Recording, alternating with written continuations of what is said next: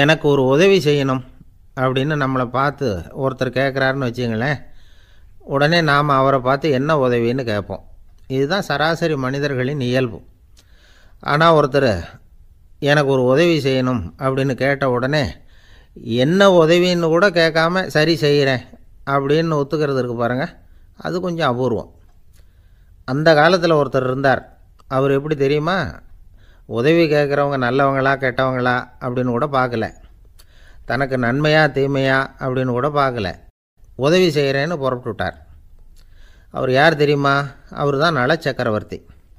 அவர் மாதிரி நாம் உதவி கேட்குறவங்களுக்கு உடனே உதவி செய்கிறதுக்கு தயாராக இருக்கணும் அப்படின்னு சொன்னார் ஒரு ஆன்மீக பேச்சாளர். நல சரித்திரத்தை அவர் சொல்லிக்கிட்டு இருந்தார். இந்திரன் அக்னி வருணன் யமன் இவங்க நாலு பேரும் நலனை பார்த்து எங்களுக்கு நீ உதவி செய்யணும் எங்களுக்காக நீ தூது போகணும் அப்படின்னு கேட்குறாங்க யாருக்கிட்ட தூது போகணும் என்ன காரியத்துக்காக போகணும் அப்படின்னு கேட்கணும்ல நலன் அப்படி கேட்கவே இல்லை. உடனே சரின்னு ஒத்துக்கிறான். அதுக்கப்புறம் அவங்க விவரம் சொல்கிறாங்க என்ன உதவி யாருக்கிட்ட தூது போகணும் அப்படிங்கிற விவரத்தை சொல்கிறாங்க நலனுக்கும் அப்புறம்தான் புரியுது.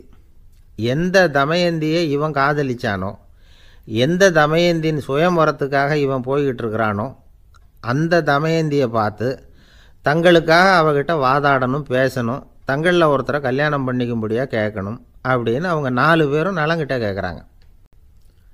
இதை கேட்டதும் நலன் கொஞ்சம் கூட முகம் சுழிக்கலை பதட்டப்படலை.